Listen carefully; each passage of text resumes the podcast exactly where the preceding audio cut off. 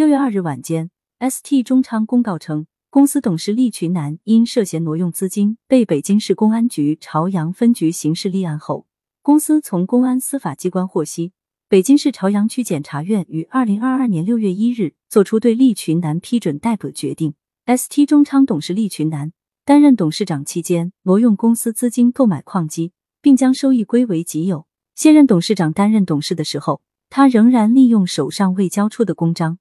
继续用公司资金给自己买的矿机付托管费，这些事实的暴露源于公司前后两任董事长的工作交接。二零二零年十月，ST 中昌大股东昔日的百亿地产富豪陈建明曾打算通过定增股份，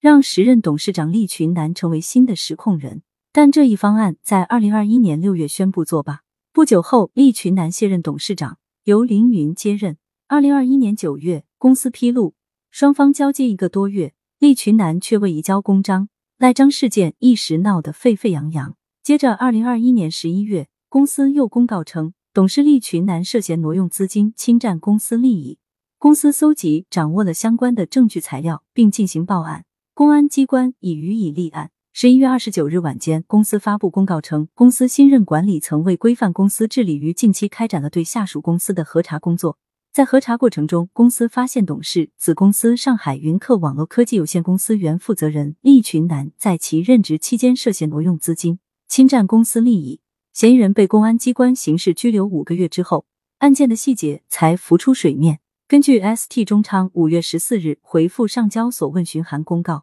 董事子公司上海云客网络科技有限公司（简称上海云客）原负责人利群南在任职期间。本该用于公司经营的资金被挪为他用，例如利群南涉嫌挪用资金购买矿机及支付托管费，利群南自行决策并支付资金进行对外投资，未执行审批流程，擅自转移公司资金等。此外，利群南涉嫌私刻公章、伪造或变造公司文件，以消除前期公司对其以非法侵占目的挪用公司资金的事项。其中，根据公告披露，公司检查合同发现，二零二一年一至九月。公司为购买服务器事项而支付的两千七百八十一点二一万元款项，并未在公司账面或形成实质资产。同时，核对该类资产采购合同发现，其采购内容为神马矿机型号 M 三十一秒至七十六 T 四四 W 超算服务器型号 S 十 Pro，均为当下主流的比特币矿机，其用途仅为比特币挖矿，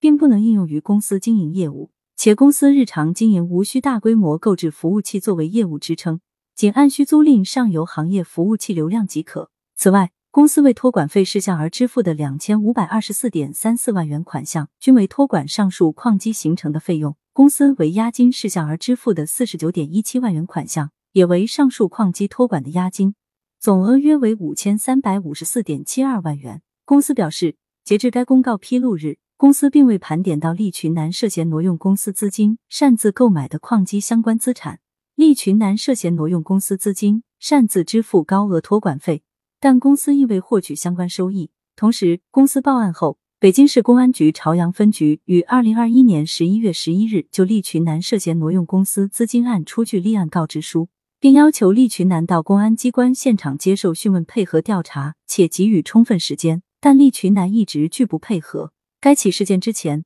大股东自首，ST 中昌又被实施退市风险警示，令苦苦留守的两万多股东苦不堪言。二零二二年以来，ST 中昌内斗不断，十个月换了三个董事长。此外，他的大股东陈建明格外令人印象深刻，是因为一封悬赏通告。二零二一年八月三十一日，青岛市中级人民法院就上海三盛红叶投资集团有限责任公司实际控制人陈建明发布悬赏通告。青岛市中级人民法院表示，凡举报上述被执行人藏匿转移的财产线索，帮助法院执行到位的，按实际到位执行款的百分之十支付悬赏金，最高达一千万元。而悬赏通告中的三盛红叶及 C 中昌的控股股东陈建明则为实控人。二零一九年开始，三盛红叶资金链断裂，爆出危机，全国项目大面积停滞，资金被监管等多重问题集中出现，并在二零二零年年初。因业绩不佳及债务压力，三盛红叶向法院申请破产重整。在被法院悬赏寻人之前，证监会刚拉黑陈建明。根据通告，在二零一八年二月九日至二零一九年一月十六日期间，陈建明、谢晶、胡侃控制使用蔡某波等一百零一个证券账户，